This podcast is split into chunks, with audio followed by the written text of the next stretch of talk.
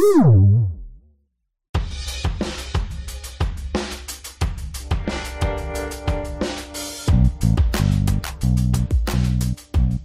and welcome to another episode of The Writing Sweats, the best podcast by the worst writers. My name is Leah, and I am joined, as always, by my favorite co hosts, back apart on opposite ends of the coast. Opposite ends of the room. Yeah, I guess you're here. Jesse and Jen! Hey. How have you guys been? Good, good. How have you been, Jennifer?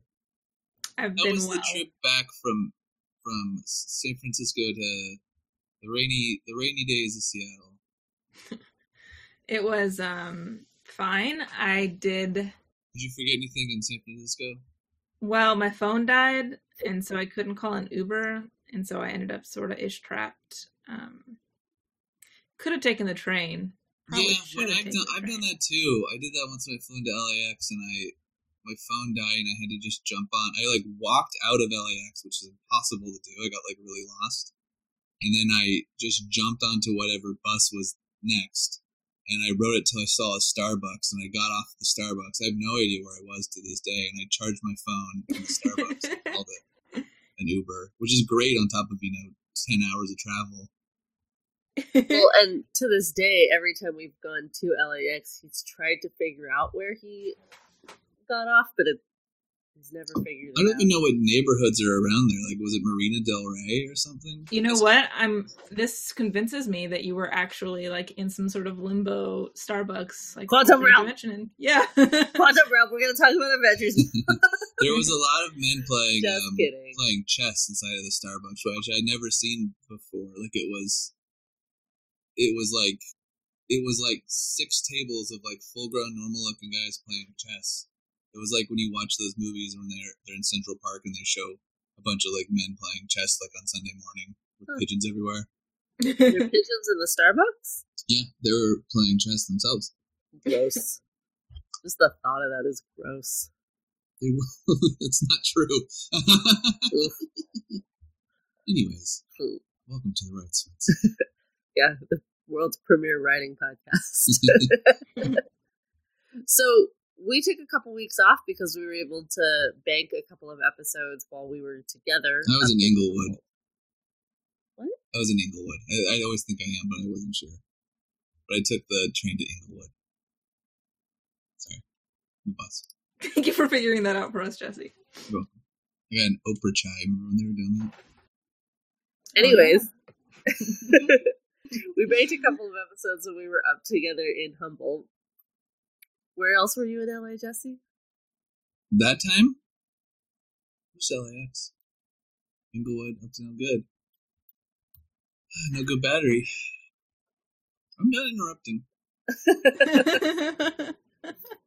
So we were able to take a couple weeks off, and now we're actually back recording as normal. And I think today we're going to talk about what it's like to kind of reset your creativity and all the different forms that that that that, that takes. Yeah, because I'm going to tell you guys right now, it was sure hard for me to pull myself together to even record tonight after three weeks of not doing it. Not because I didn't want to, but it's maybe an example of when taking a break goes too far. Yeah, exactly. when you let it all go too much. Mhm. So, kind of the easiest way to jump into this is what it's like to have to reset while you're writing, like while you're in the middle of doing something. What does it look like when you need to get up and stretch? What is, how can you even tell that that's the point you're at? Yeah. Other than that, the words just look like gibberish. Yeah. and they always look like gibberish. Haha. anyway. Is that a joke, Jen? that I'm bad at writing. I kind of thought she was going to pull out a forgot about Dre joke, but she didn't. Um, Jen, you have more experience like with kind of not obligatory creative writing. So why don't you tell us what you what do you do when you know at the very least just when you need to stand up and, and stretch and when you need to stand up and leave the, the piece alone. Uh, so there used to be a point in time where I do it pretty much whenever I felt like it, and then I started to notice that I did it too much Hmm. because sometimes writing starts to feel like work. because it is. And Yeah, so, it's hard. yeah. And so whenever I started to feel like work, I'm like, mm, this isn't a fun hobby anymore. I'm going to stop, which is fine if that's how you want to do it. It is fine. But I wanted to push myself past the point where I treated it like that. And I like, you know, you know, grinded, I guess. Hmm. So ground, I don't know. anyway, um, so I wanted to keep going past that point. So what I started to do was um, just kind of schedule things. Uh, like I would uh, know that I needed to take the like seven thirty four bus. So until seven twenty four, I would write, and so it's set times. And then the bus was like almost like the the trigger point, I guess, where I'd be like, okay, time for a break, and I can like relax while I'm on the bus home. That's Or something really like that. smart. Are you able to relax on the bus home? I have a hard time sometimes doing that. Not because the bus is um, uncomfortable, but there's just something about being in transit that's not quite the same as being in your house or work spot and not working on something. Uh, I really love being on the bus because I can play mobile games. Hell yeah. Uh, another way that I've done it is just kind of notice when I start feeling irritated by the music I'm listening to. I listen to like uh, movie scores pretty much only, but when they start to fucking irritate me and they're no longer like emotionally like motivating me, I'm like, oh, maybe I'm past the point of like doing this. That's interesting. I never thought of that, but that that definitely correlates for when I'm getting tired of working on something. I never thought of that. Mm-hmm. My tell is usually when my mental thesaurus kind of fails me, when I can't, when I find myself falling into a trap that I'm either saying the same thing over and over again or using the same words over and over again. Yeah.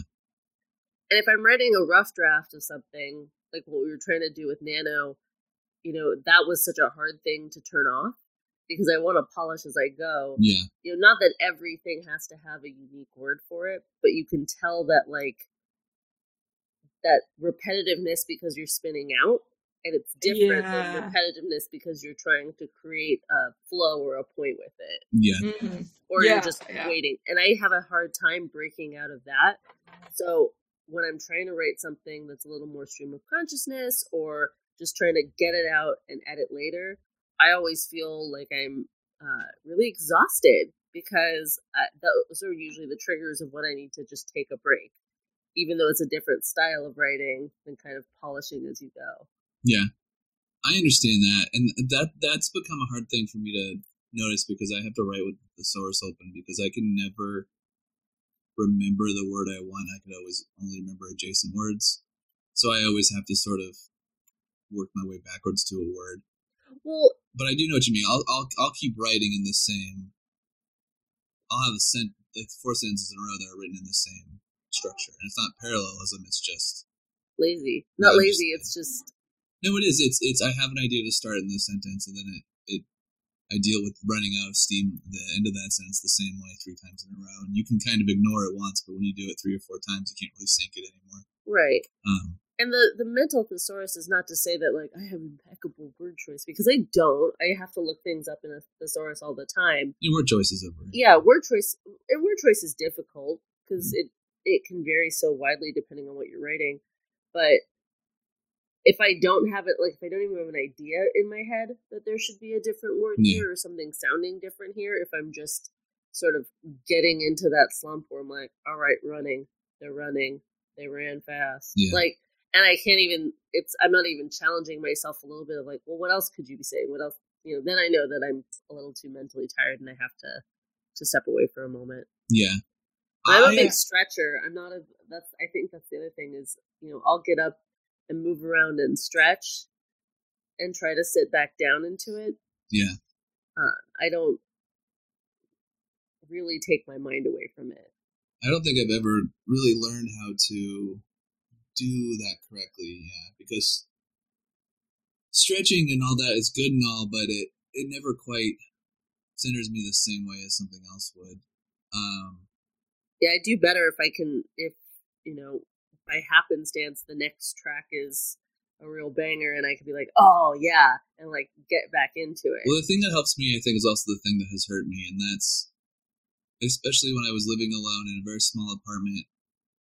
I could have the TV on and not see it and have it on mute. So then when I needed to take a second, I could pull my desk chair back. I could see what was happening and watch it for all the ads or whatever, and then mute again and work on something.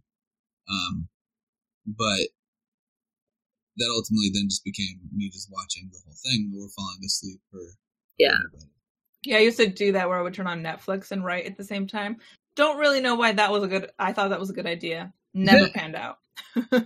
Well, and then the helpful part was it was like I had the antenna hooked up, so I didn't really have any uh, control of what was on, which helped.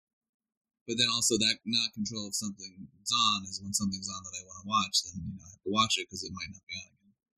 Um, Well, and the other thing is, you are a consumer of television. Yeah. Like, devouring shows, binge watching before there was binge watching. yeah, You know, I, I don't know how many times I called you and you're like, I'm watching an old episode of, episode of Johnny Carson. yeah. Or I remember one time really derailed my whole work week. They had a weekend long uh, marathon of Get Smart. And it was just not even an attempt to work. Um, so I've never seen it. Uh, um, well, I, I, So Yeah. you'll be distracted. But my point is, you'll be Yeah. distracted by anything. We'll all be Well, distracted and then- by and then- anything. there's a little bit also that I had to learn how to overcome this a bit because the job before the job I have now, I was writing 100% of the day. And a lot of that was I got in there and they ex- they never worked with writers before and they expected us to do the same amount, have the same work not work ratio as a normal employee might, which I think typically would probably be what 90 90 10 or 85 15 where you're working 90% of the time and 10% of the time you're on the clock you're not on your break but you're doing kind of idle stuff just because you kind of have to you know? It's unrealistic to think that you're going to work 100% of the time which is it's normal and a good boss knows how to to deal with that in the correct way where you're not just wasting time and it doesn't become a lot of time wasting. The thing with writing that I've done a lot of research on and then also noticed it just in my real life is it's more like 75 25 uh like 75% like working and 25% off not working Right. on the clock and that's sometimes hard for people to get used to and i was hard for me to get used to so for a long time i tried to just do 90% of the day i'm working 10% i'm not and the whole thing was just writing and so Well, and when you were writing, when you started that job, you were really just writing very basic descriptions, and it didn't have a lot of. that never really behind it. changed yeah Well, you could type a lot of it Yeah. very quickly. So then, when it expanded even a little bit to require some, you know, thought and creativity on your end, you just can't keep up the pace as if i you just, could but it, it, it took its toll you know where i was Yeah. exhausted at the end of the day like i had worked a construction job. I couldn't think straight afterwards.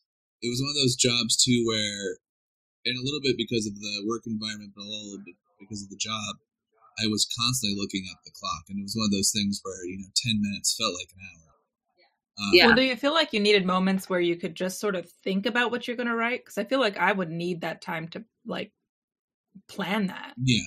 And so later on, as I started to hire other writers and I was sort of managing them and seeing how they worked, I kind of got it across to my managers and all those people that the ratio has to be, we have to be treated differently than the rest of the workers. Um, and it's truly something I think, you know, you know, it's more 75, 25, 25 probably is just goofing off together as the writers because that stuff's just, because you get so inside your head that you need that little bit of not writing related um, exteriority to get anything done.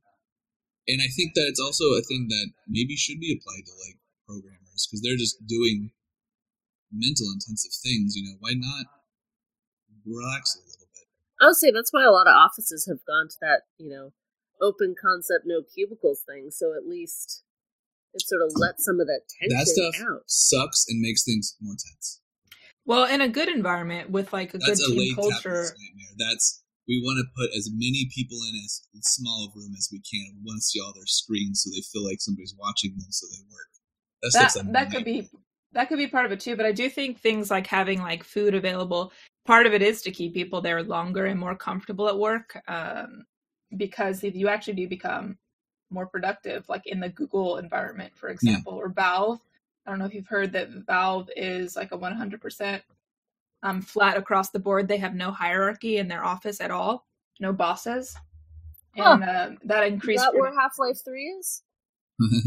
I mean, that's also why you get like, you know, Google's diversity memos and you get like, uh, how in the gaming industry there's no permanent employee and every all the bosses make a bajillion dollars and all the programmers get fired every six months. So well, yeah, and it also does create a culture of like hiring your friends who are like they tend to be the same type of people as you, yeah. so it ends up like a weird white dude nightmare. And you have Blizzard employees that are expected to work ninety five hours a week or whatever, you know. So yeah. Uh, but but but back to that. So those, those but that's okay. But learn. in a but in a vacuum, in a perfect world, that's what sold to us is that that open concept where you can yeah. talk with your neighbor, you're not isolated. Yeah. You know that sort of community, even if it's not strictly yeah productive work related, yeah. is beneficial to your mental health. It just so quickly becomes like the finance scene of an Ozu film, or like um the banker's floor in like Mary Poppins, where it's just sad people at like desks just clicking shit. Like that doesn't change because now we have you know a, a nap room and like free well, Cheerios. if only. Um, but but but those things of learning how to have to do it as a job and when to to take a break and when not to, and what a break should be. Um, I think I had to learn really fast. And now I don't know. Did you learn? I don't know if I ever did because I think I had to learn it in such a way that was in the wrong environment. Because there's no way that writing in an office like that is a nurturing environment. And it might be, but it wasn't for me. Mm-hmm. So it was almost learned out of fear. And then that parted, part, that paired up with grad school stuff where I wasn't working and the grad school method is just kind of never sleep and you're always working and you're never quite getting anything done and just you're kind of just pushing the needle a little bit every night, but you're up until two every night. Yeah, so the only time you seem to not be writing was when you were teaching. Yeah. And that's not necessarily a creative break. But I will say that learning being in the grad school where you're always spinning your wheels, or the way I did it, I was always spinning my wheels and never quite getting anything done until the last couple days I had to do it, and I would push it out, and I would try to try, best case scenario, use all of that up late research and all the crap I had done before that doesn't matter, all as as roughage for the thing you finally do at the end, all for you know research and learned experience and living within these texts and living within the stuff you're supposed to do and being able to push it out easier because you've kind of absorbed it a little bit into now I'm really receptive when I'm spinning my wheels because I was at a job where it would force me to spin my wheels the entire time because I was just saying the same thing over and over and over. And so now I feel like I'm really quick to notice I'm spinning my wheels when something just isn't coming together at all and then trying to either I think a little bit of it too is that that also taught me how to come out of it at a different angle if I'm stuck. So having having to to write, so as a job, having being forced to do it, I had no option to go like I don't feel like writing today. Made me go, oh, I cannot get this fucking intro done. I'll go write the end, or I, I can't figure out this thing in the middle.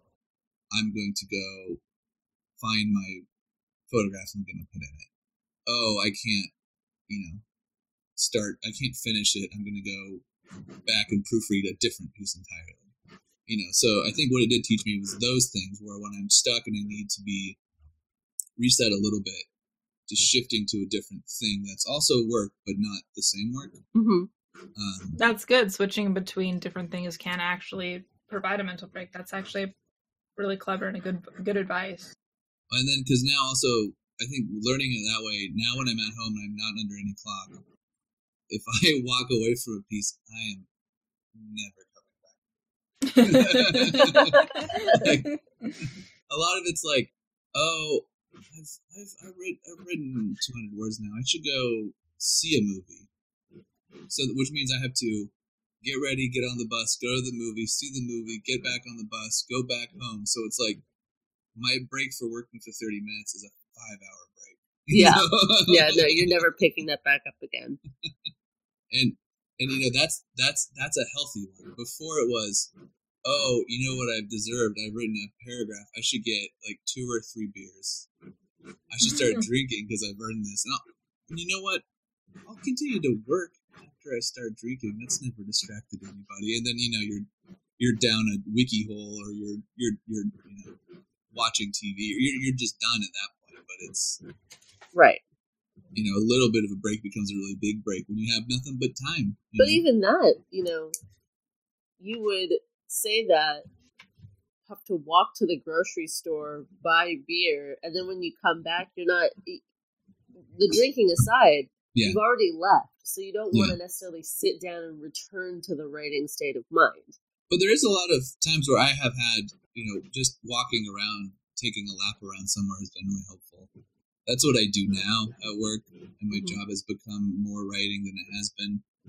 And I always, pretty much always, no matter what, even if I don't want to, because I can walk to the library. It's within a couple blocks. I'll walk to the library, check the free book box they have in front of there, and go back to work. And even if I don't want to, I've been making myself do that and that deals a lot of the same way with, with kind of resetting my work day but also i've been writing more and it resets. It's the same mechanism regardless of its of its writing or if it's something else it feels like. And i think i've, I've learned that how to reset that from having to reset writing. I think it's really interesting. I like listening to you talk about this sort of stuff because, you know, it's been such a long time since I've had to write under any sort of stakes other Yeah. than the ones I set for myself.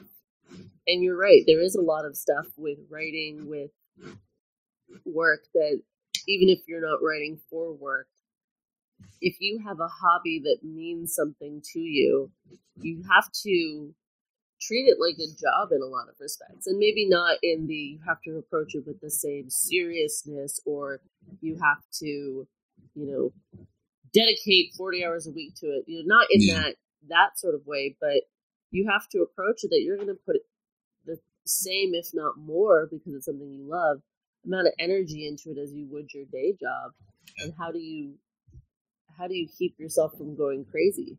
And i've not had that full-time writing gig for over a year and i feel like not with nano and not with anything else that had not helped me get over it but i think now finally now i feel like i've kind of broken that a little bit and taken the good parts out of it and kind of left some of the bad parts behind. Right a lot of that was being at a job now where i have to write a little bit. I have to write you know newsletters just dumb office shit. But there's a lot of the same lessons you can bring in and then a lot of the same lessons i can bring in. There's room to bring in lessons from my actual life as opposed to just professional life. Because when you're doing something in my experience that you enjoy doing as a hobby it's not so much that i got sick of writing you know they say never never make your hobby your job right um, because you, you're not going to see how the sausage is made. And it's not how the sausage is made so much as much as the skills you have to learn to do it professionally are not the skills you use when you're doing with a hobby. Because you're a human, it's hard to keep those two things that operate the same mechanism separate. Because why would you? You know, why would you go? Oh, I'm writing at home now. I'm gonna totally, my brain's gonna totally shift. And I'm gonna be able to write like no one's watching. You're not going to because you've then spent most of your time writing like somebody is watching. Right. You know, if I was a loved ice cream, I don't think my issue would be if I became an ice cream tester that I'm tired of eating ice cream. It would be I go home and I eat ice cream and I'm thinking about, you know, mouthfeel and, yeah, and flavor balance that and- stuff. Yeah, it doesn't change the ice cream. Mm, That mechanism's the same. It's just I see what you're saying. that's not conducive to to a personal enjoyment. Right. Well, that's like me and my costumings. Every once in a while, I get people that ask, like, "Oh, well, do you want to do it professionally? Do you want to do it for theater?" And my answer has always been a big resounding no, because well, I do think that I have quite a bit of skill in it. I put a lot of time and a lot of effort into it. If you were to ever lift up my skirts, my hems are messy. Lift up your skirts. Heyo. and my seams are are are very rarely finished and you know it's meant not just for the creation but the experience of wearing it and there are a lot of things that i tolerate on myself that really just bore me if i were doing it professionally and i had to make all of that look nice Mhm. you know every once in a while i will challenge myself to you know make it look good inside and out but if i had to do it that way if i had to make sure that everything was perfectly polished that's that takes time away from the part of it that i like Yeah. That makes sense. you know the puzzle of making all the pieces fit together Yeah. Well, and then and then the the the scenario changes so much too. Like when you're writing for yourself, you're writing for yourself. When you're writing for work, you're writing for a number of other audiences, and those audiences are not an audience you'd want to read your own writing. And I don't just mean, you know, when I was working, I was writing for mostly rich people looking to buy rich stuff, which would not be the same audience as my other writing. But that's that, and that's one similarity or one difference. The other difference would be you were writing a story for readers. You're writing ad copy for buyers buyers, people that see it incidentally, you know, managers of stores and stuff. So even if you were making a dress, you'd be making a dress for your manager, not for right not for Yeah. me And you know what? I actually dealt with this different uh, recently in a different way. Um, I used to create kind of like art journals and um, kind of like scrapbooking almost, not quite uh, exactly like chap- like a like a zine. Yeah, actually, that's really accurate. It was like a zine, but I would just do it for myself, just for fun. And I've done it since I was like 16. I just make these journals and put like stickers and shit that I like find, like receipts and dumb shit. Um, and I really love that kind of thing. And you know, I would see really popular Instagrams that were like posting pages from their art journals, and I was like, wow, maybe I should start doing that because I do this all the time. So I, even just recently, I was like creating pages, and I'm like, oh, this isn't good enough to be popular on Instagram. I should change this and change that. And it mm. became burdensome and weird when I started changing what I was doing to be something that I thought would be more acceptable on like an Instagram art journal page. And I was just like, wait a mm. minute, this is, it was really strange to suddenly feel the difference in my perspective. oh my gosh i yeah i feel that on such a, a deep deep level Does that not happen the moment we press record here? You know what i think it You know, did for the in the sake of just kind of radical transparency, like I think I it like so. did, and I think it does. I think the more we went on, and the more we watched the metrics and saw that absolutely no one was listening to this Well- except for like our like very close friends and family. Well, yeah, but also I, I also can also feel myself trying to remind myself to podcast like nobody's listening, and I still can't.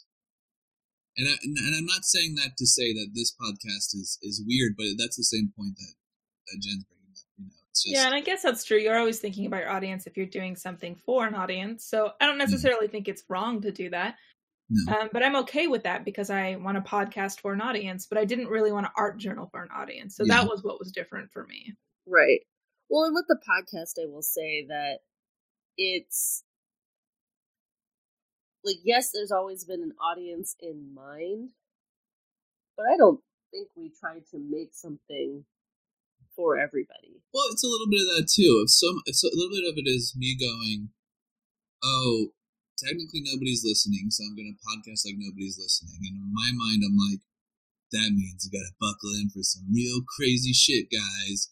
And then I actually start doing it, and I'm like, "Oh, this isn't as crazy as I thought it was," because I also do not want to do anything that that's that crazy. Right. you know so a little bit of it's me becoming all right with podcasting like nobody's listening not being like this is some wild dark shit that no one's gonna hear just being We're so edgy. Yeah, just- cut your ears. i don't know what the difference is but you know Well, I mean, look at our.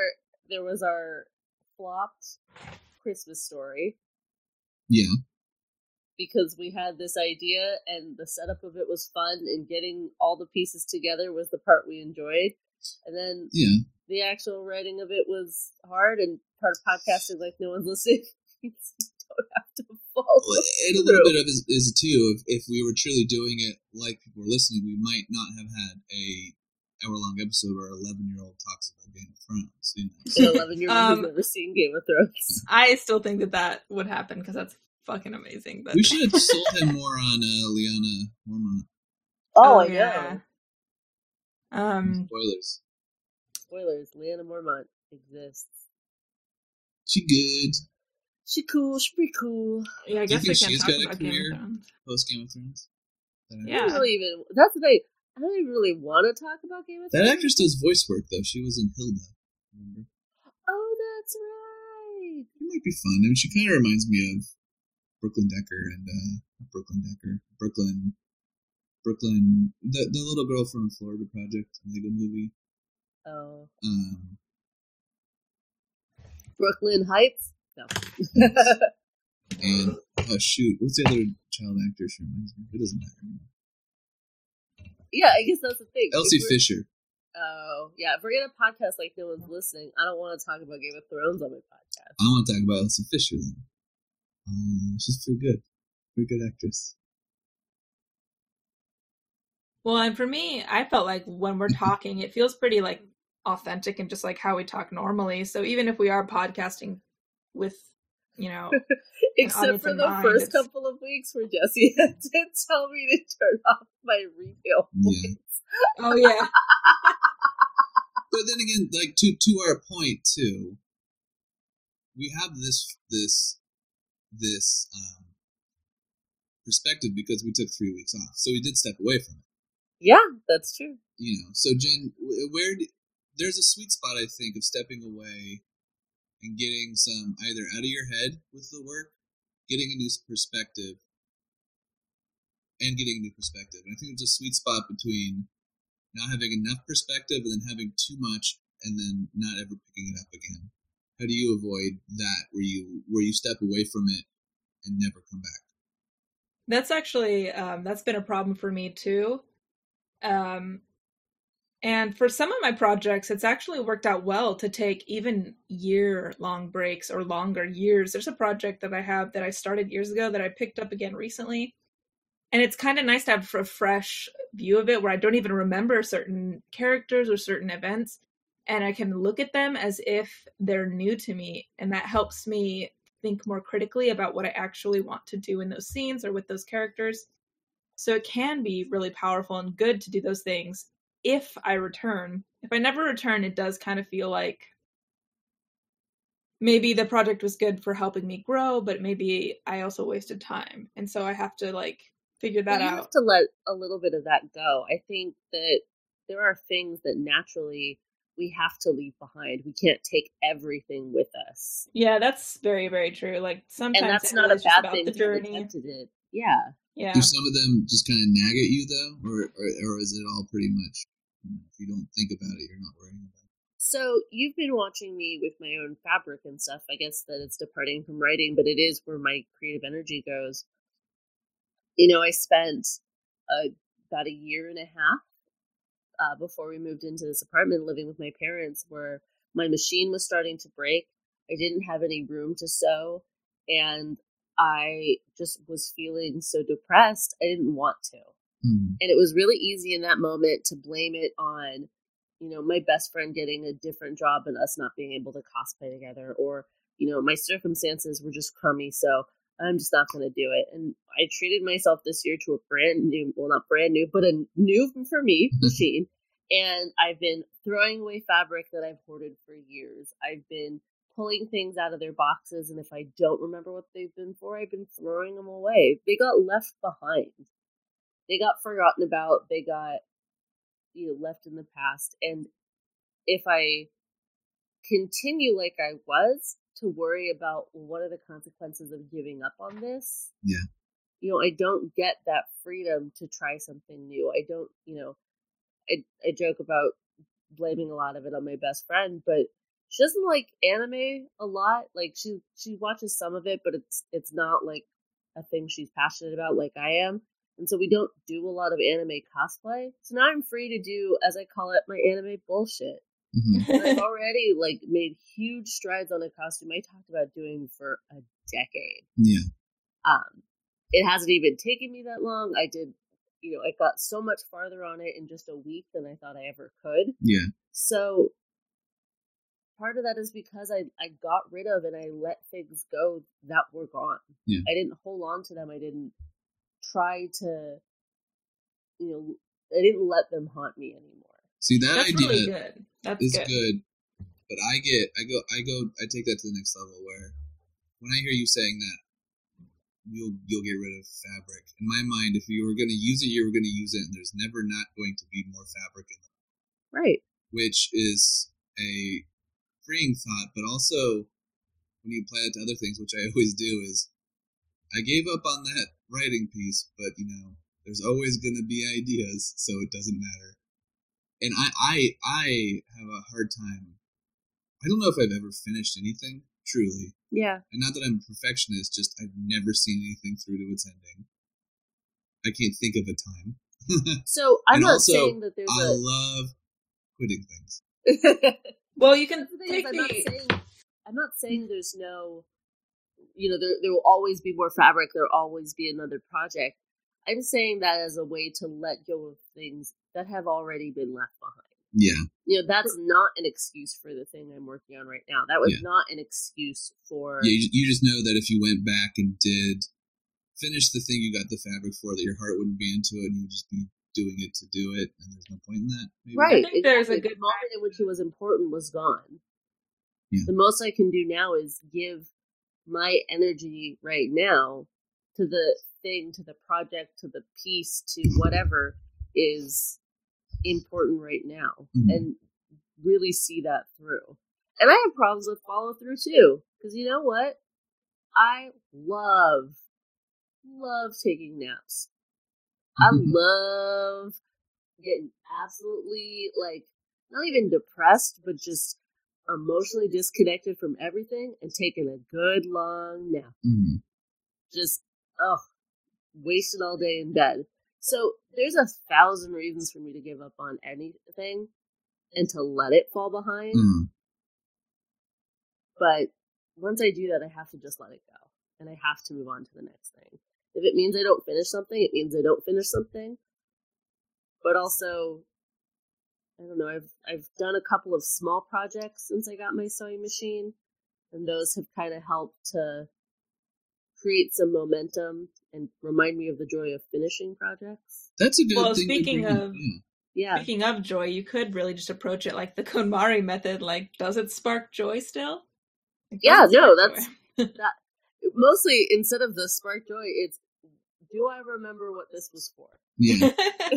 and you can say thank you to it for whatever you might have been, you know, her whole thing about saying thanks to things that you once had and let it go and move on to the next. And so you could do that. I do like your idea, Leah, of of busting out a few like easy ones just to get your momentum up, or or just to sort of reacclimate yourself to that without in such a way that's not challenging Right. I mean, we talked about the the Christmas rating. All three of us failed Nano this year. Yeah. Or not failed. I guess there's no failing. we didn't win, Yeah, none of us won Yeah. Nano. So there was no so motivation to jump into the next writing challenge because well, we didn't win.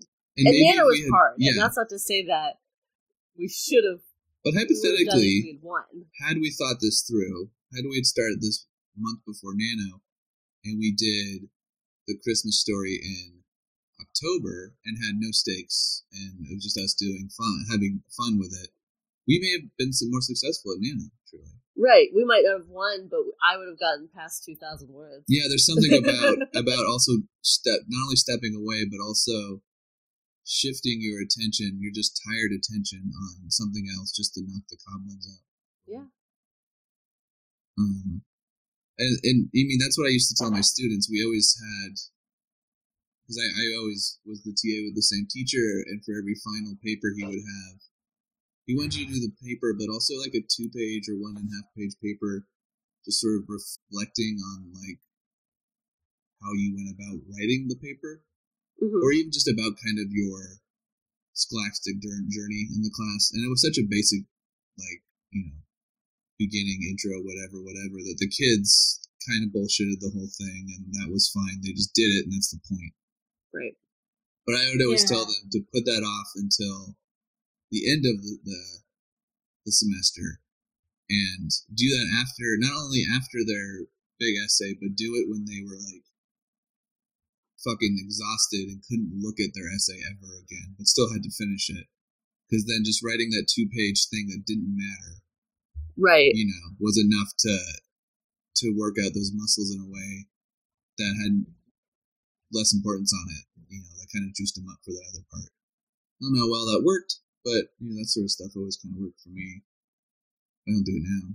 I think like doing like a hundred word shorts or something like that, or even just write like I've I've read that advice before. Like, just step outside of your book or your whatever and write from the perspective of a character. Go into a cafe, just something really basic, just to kind of get comfortable. And I actually have done that before, and it has helped. And something I do specifically is I just write the lore of the world because I write fantasy a lot. So I'll do sort of like world building exercises where I think about different cities or things like that, or like different legends, and I'll write those out. And those won't be in the novel, but they're fun to write. Hmm. You still draw like even if you don't put that text directly in it, is it something that you end up drawing on later or does it just sort of live in nowhere space? I have used it before, and I've also not used it, and it's just been there for me to know about. And sometimes I kind of like having something that's just mine. Have you ever tweeted about it to let us know after the fact? Tweeted to the world about it Yeah. to my I think 28 followers. What's the, what are you trying to say here, Leah? JK. Is there a joke we're Oh trying to yeah, yeah, yeah, yeah, yeah, yeah, yeah. I knew you were going there. I knew it. mm-hmm, mm-hmm. Um, you know what? I will make sure to do that. hey, in case y'all were wondering, uh this was this is happening all along. didn't know it. You didn't care about it, but but you didn't know it. Now you know it. mm-hmm. Sorry. Well, that's what I always when we were talking about fan fiction a couple months ago. That's what I always thought if I ever used fan fiction, that's what I would use it for. Would just be some sort of you know three page thing that didn't matter that you could really just go ham on. Yeah, why Well, not? and I actually used to think about if I ever did become published and had readers, that things I wasn't allowed to publish in my book, like maybe racy scenes or maybe scenes that got cut for time, or you know what I'm, you know what I mean. Um, anything like that, I could just publish as fan fiction secretly. Oh Oh my gosh! I wonder if anyone does that. Yeah. I wondered too. Yeah. Oh my gosh! Harry Styles fan Wait, do you think that E.L. James has the Firstly, I'm hesitant to call her an author. Secondly, of course, you know, you know what she does when she gets bored with her fanfiction, she writes a non fanfiction novel that she puts out. That's the stuff that gets cut from the fanfiction. Did you guys look at that insane New York Times profile with her? no? Please It's tell us. so weird. I didn't make it through a lot of it, but she like I guess has all of these things that she refuses to talk about. Like what? like she won't talk about anything problematic in Fifty Shades. She won't talk about Twilight. She won't talk about how it's a fanfic. She won't talk about a lot of things. And her assistant is like very stern, and you have to like sign an NDA, and she's very mean about it. And then the moment you meet E.L. James, she's like the bubbliest motherfucker ever. She's like Sookie from Gilmore Girls. But there's all of this stuff beforehand that you have to go. and You can only interview her at her house. But when you get there, she like bakes you cookies.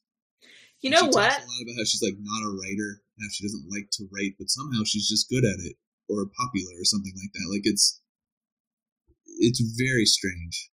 You know what though? I I support writers who receive like intense criticism like she does. I support them setting boundaries really strictly. Like I don't think saying they're they're boundaries willing in her talk about her it. point as much as she does not want to engage with the idea that she might be wrong. there's that too, and I know that Stephenie Meyer at one point set really um, strict guidelines about conversations because she received a lot of criticism that was really harsh and cruel about Twilight, and so a lot of like letters sent to her would be filtered through I think her brother. And there was a point where people were really mad at her for not reading every letter that came her way. And it's like, dude, y'all are sometimes real fucking mean. I'd do the same shit she was doing. I guess, th- but there's a difference between. The other thing I wonder is it is that her or is that the her publishers trying to create a You know, the weird thing I learned about in that piece is that she creates all the all the cover art for her stuff. yeah I could have guessed it's just funny to me.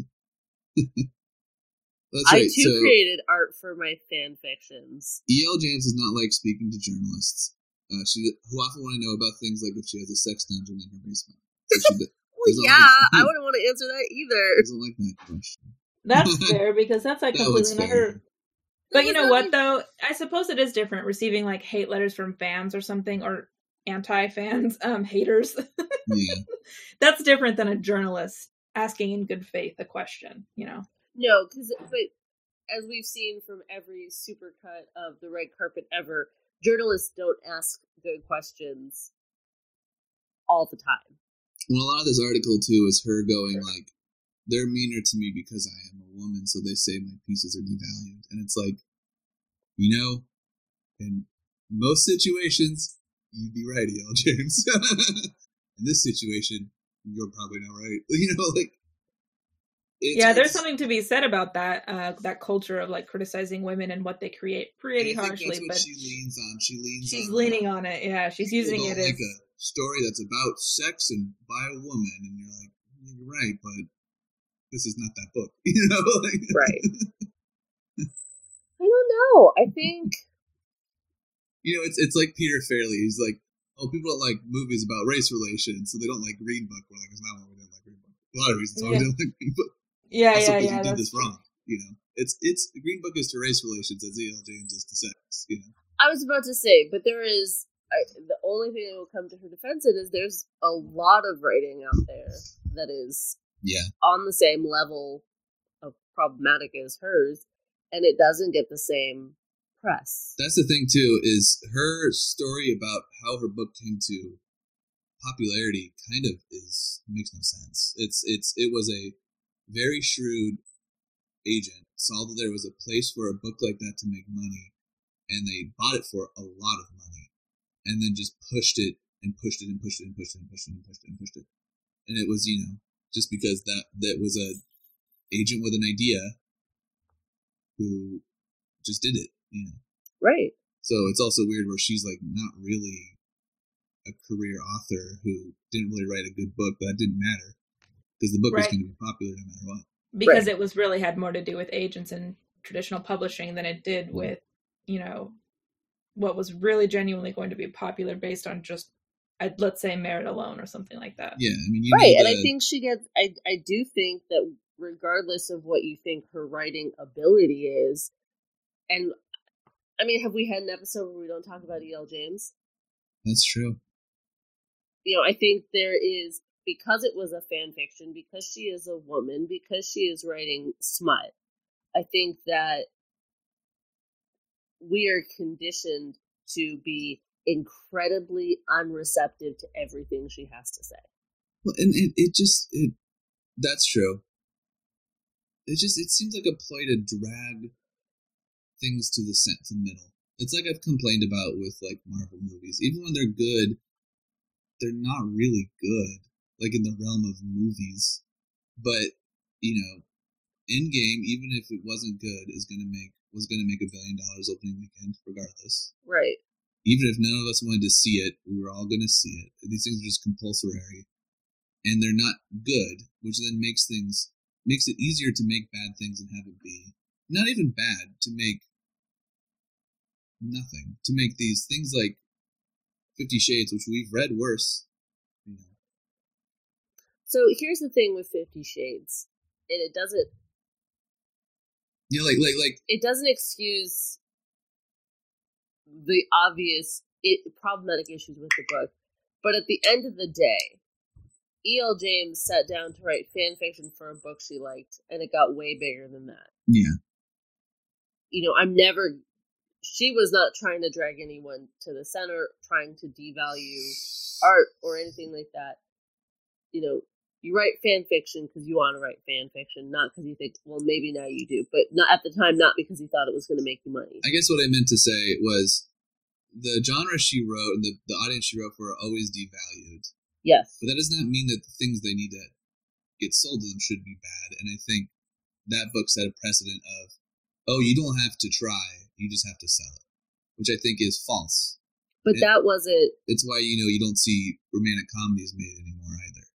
But know, that 'cause people wasn't just said that her- was bad. her her goal as an author just to get it published. She didn't write it to get it published. Yeah.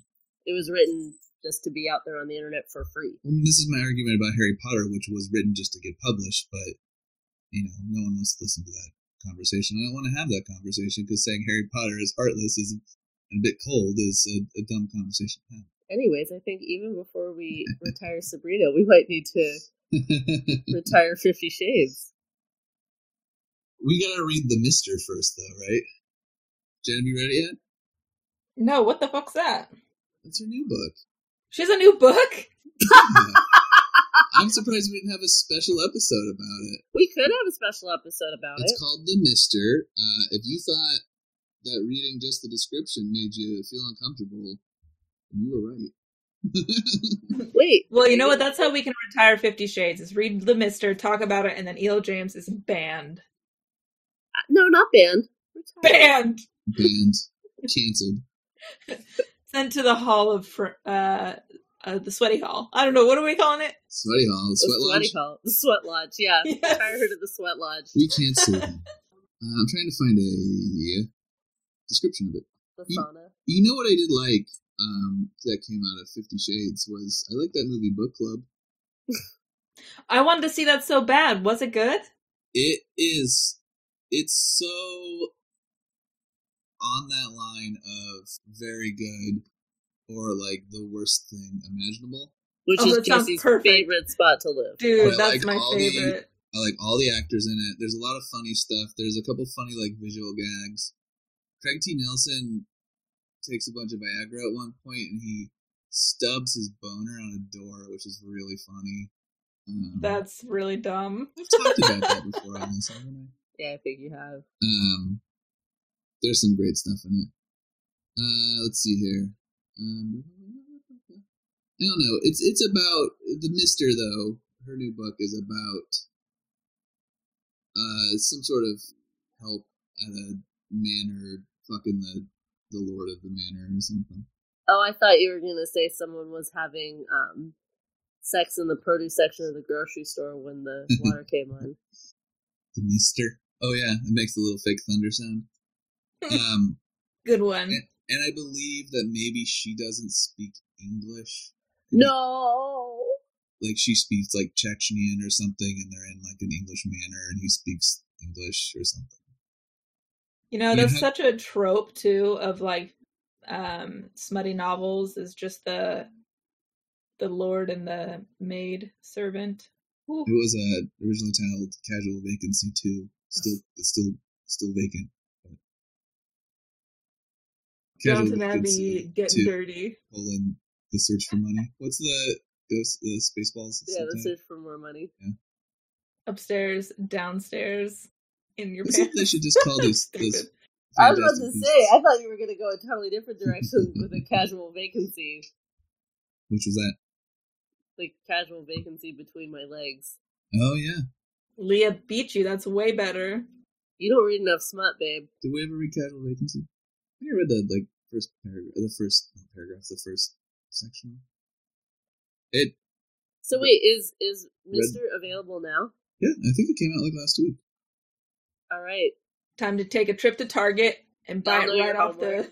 I think we should read it and talk about it, but it's it's it's long, right? It's a novel length book. We'll have to chunk it up a little bit. I was about to say it. Um, if we do something different next week when I get back from my work trip, I'll have had ten hours on a plane to read it. Oh, I'm Oh, sure man. you will not be the only one of your coworkers to have read it. Oh, I'm sure. It's really cheap. Yeah, It is eight dollars. Oh yeah, we're mean, doing this. that's I'm that's reading this. was that not the the secret to Fifty Shades success before? that because it, was such a cheap thing and you didn't have to pay the author anything, and she made her own cover art, and the pages were like made of weird material, and it was all digital that everyone could buy a copy for six dollars. Probably. Because it's not like a Stephen King novel where it's seven hundred pages and it costs twenty two dollars, and you Yeah. gotta wait for nine months for it to be out in softback. Yeah, and I actually don't like buying hardback novels. I don't either. I, it Hardcover. breaks them too quickly.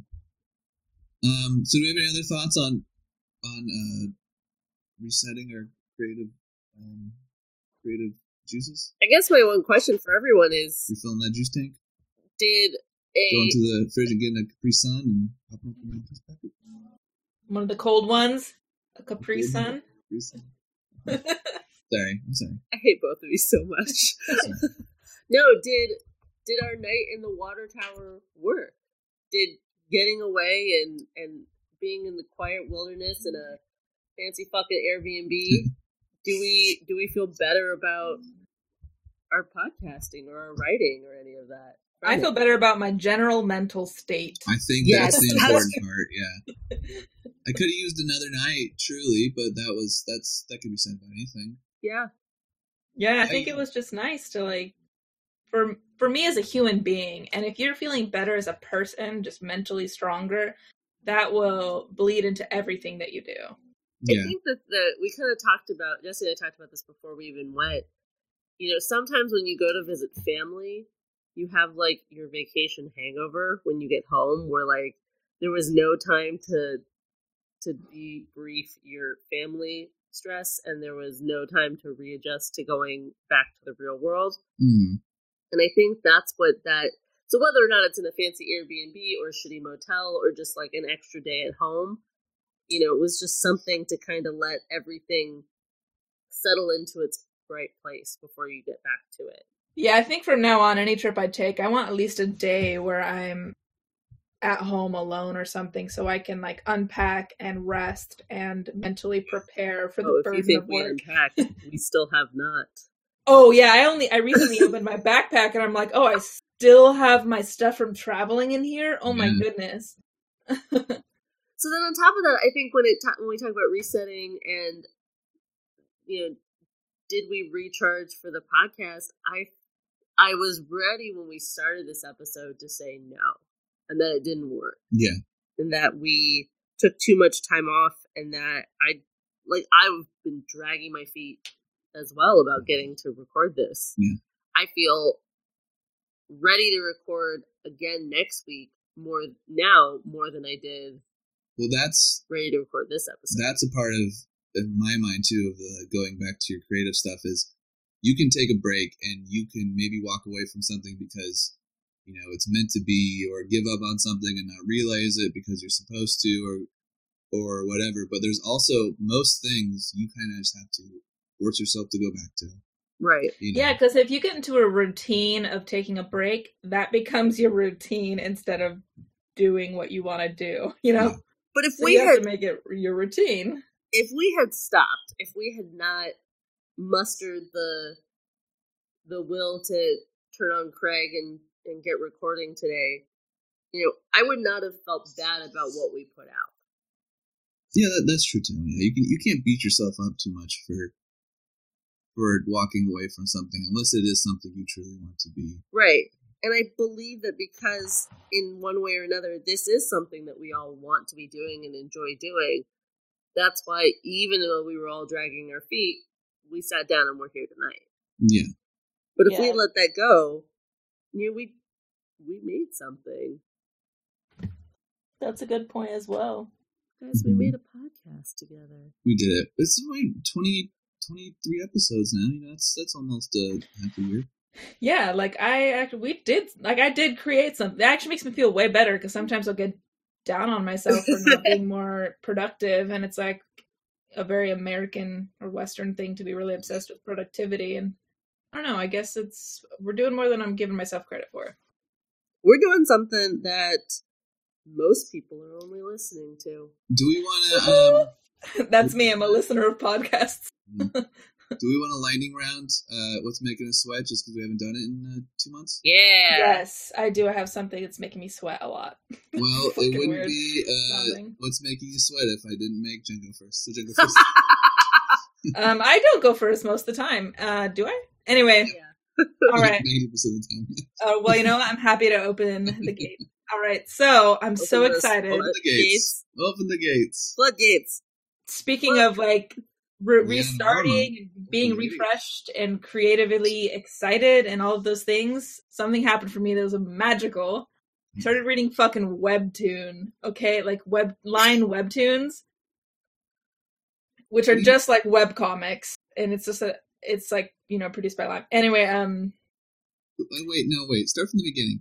You said a lot of words I don't understand. Am I too old, or do I not know what that is? Line Webtoons is like a it's an app on your phone or a website. It's oh, it's just web comics that you can read on your phone. oh, okay. Um and I, I had a friend pushing me to read them and I was like, uh, I'm kind of like not into that kind of thing, but I did it anyways and I'm fucking in love. And Is I it- used to want to go ahead. Is it still like great, like Internet One stuff, like stuff we looked at when we were twelve, or has it really changed? There's there's some stuff on there, you know, uh like that Adam Ellis guy, is that his name? The Adam So the BuzzFeed guy. that BuzzFeed guy, yeah. Don't be mean. Um, that guy's on there, right? I haven't read his stuff, or is he on there? I don't know. Are the um are the di- the dinosaur comics still there? I don't think they're on there, but there's Still- other just generally like know highly recognizable. Oh. Jen, you know the dinosaur comics. Yeah, right? yeah, I do like the. It's just this these two panels of two clip art dinosaurs, and they the pro- the it doesn't change, and just the dinosaur says one thing in the one panel, and the second dinosaur says something else, and it was like full on like internet one, like really funny shit, like early Twitter. Or is Achewood on there? I don't know what that is, but Achewood's one of the. the there's there's some things on there that are recognized. We read very different webcomics. You've There's seen the dinosaur ones. I'll show them to you later. Um, anyway, sorry. Uh, so yeah, there's some stuff on there you might recognize from just like Instagram or something. But there's also stories I would never have found, like straight up full on comedies or full on dramas, full on romances, like everything. Straight up just entire like novel length, graphic novel length comics that I'm like Mhm. reading, and it's. I'm super impressed. And when I was in high school, I used to want to write a comic, and I kind of moved on from that because I stopped being um, obsessed with anime. Lies. now I'm only half a weeb. Anyways, so in my adulthood now, I'm She really motivated She queues up her next K drama. That's true. I guess I don't know. I, I that-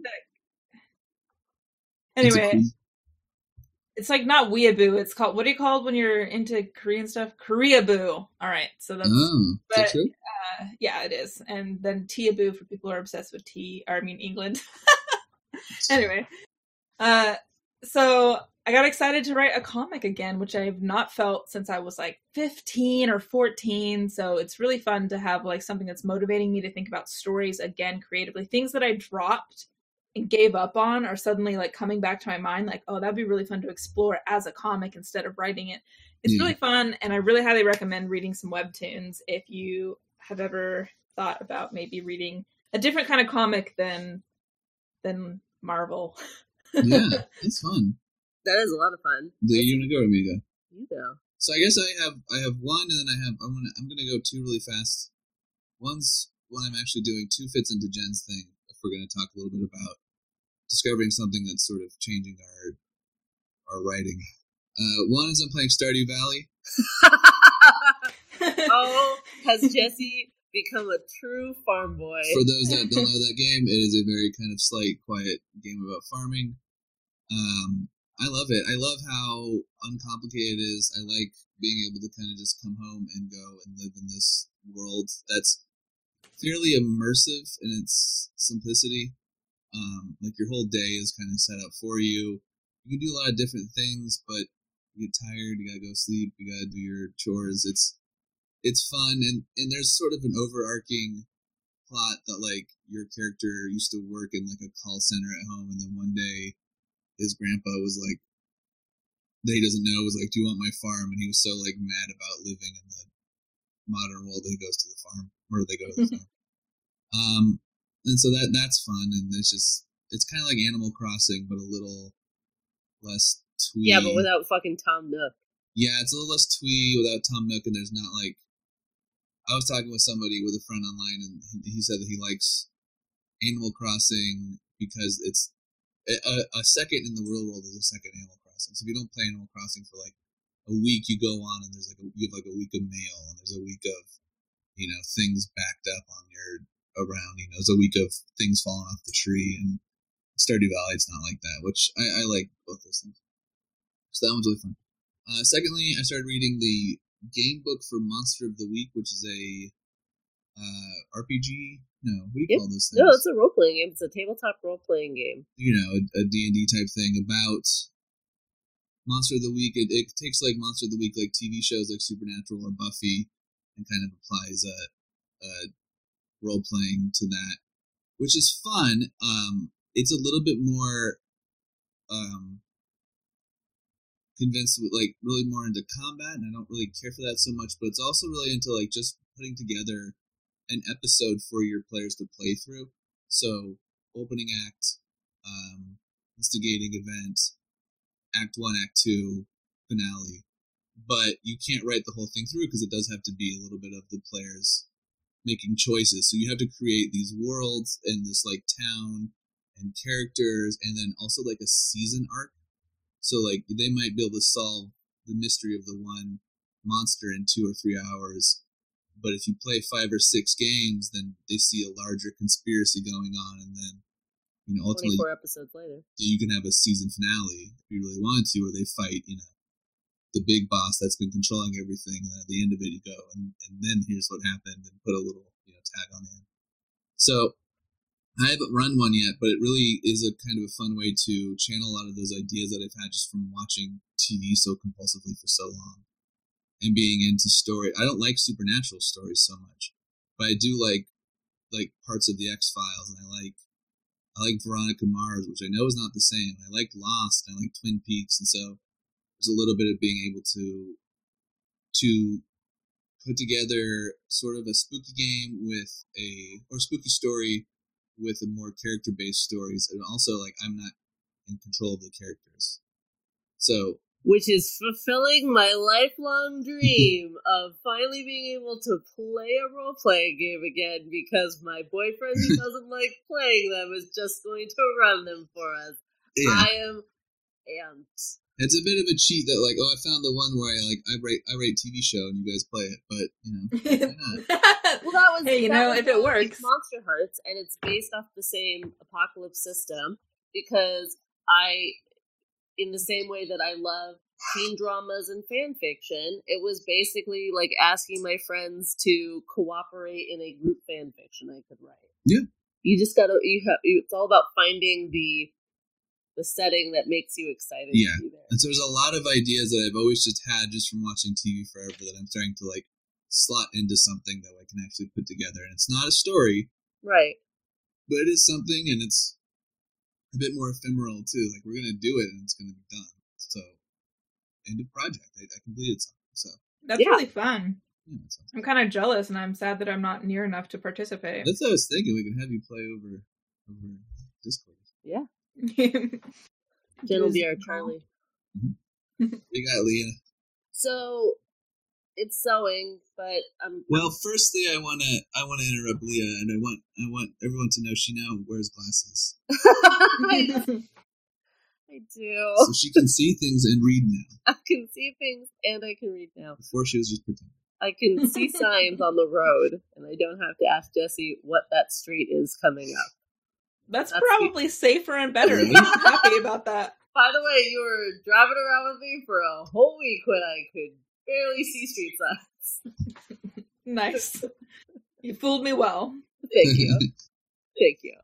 Anyway, so it's, it's sewing based. So we, I went with some friends this last weekend to the Renaissance Fair up in Irwindale, and I haven't been to a Renaissance Fair in like real garb in years. We went in October, but I kind of just threw stuff together in my closet, and I've been saying for so long that You know, I want something new to wear to the Renaissance Fair. I don't want to just have a peasant costume. I don't want to look like a pirate lady.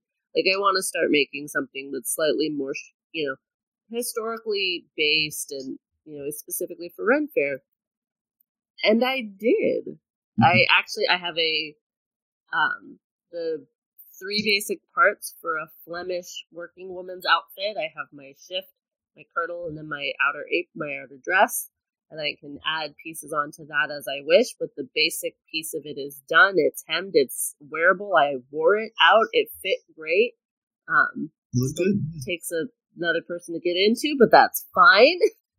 And so I'm really excited because I, I was able to get that win. I was able to get that joy of completion and wearing it.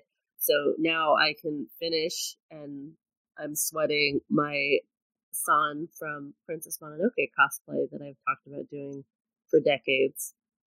And now, I'm actually making serious progress on. Can I make a um, a pitch for your San one? Sure. Put a red wig on above it,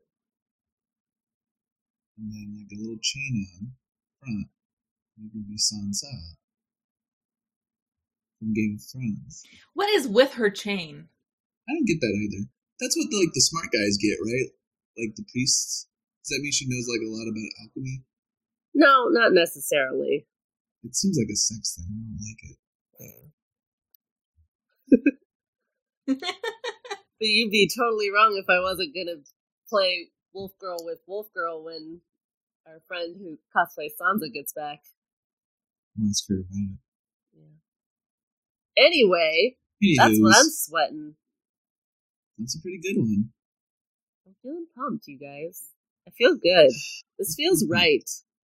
Should I miss you? I'm surprised that we made it through the weekend still having uh, any creative energy, considering we went in game Spider Verse and then that fucking two hour Game of Thrones episode. Yeah, that was a lot. Kind of beat down by pop culture this weekend. So.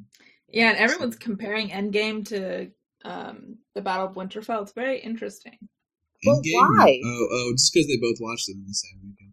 Yeah. You know that just fucking thing I always do all the time where I try to compare two desperate pop culture things just because I experience them near each other? Yeah, I guess. This is, but this is like apples and apples. Avengers and Game of Thrones. Two average things that we all. Two cultural you, icons. Would you say that, that Endgame is a comedy? Do you want to get in that conversation? No, next week, guys. Next week, look forward to us reading the mystery. Mister and discussing Endgame. Game of Thrones is a sitcom. I have a whole argument for that. No, All sitcom right. is different than a comedy. You switched your argument. I think, well, yeah, because last week's episode where it was just a bunch of talking inside of rooms. Now it's a sitcom. Maybe. All right, I'm done. Right. because of the, end of the episode. See you next week, guys. Nope, I'm, you're gonna cut that.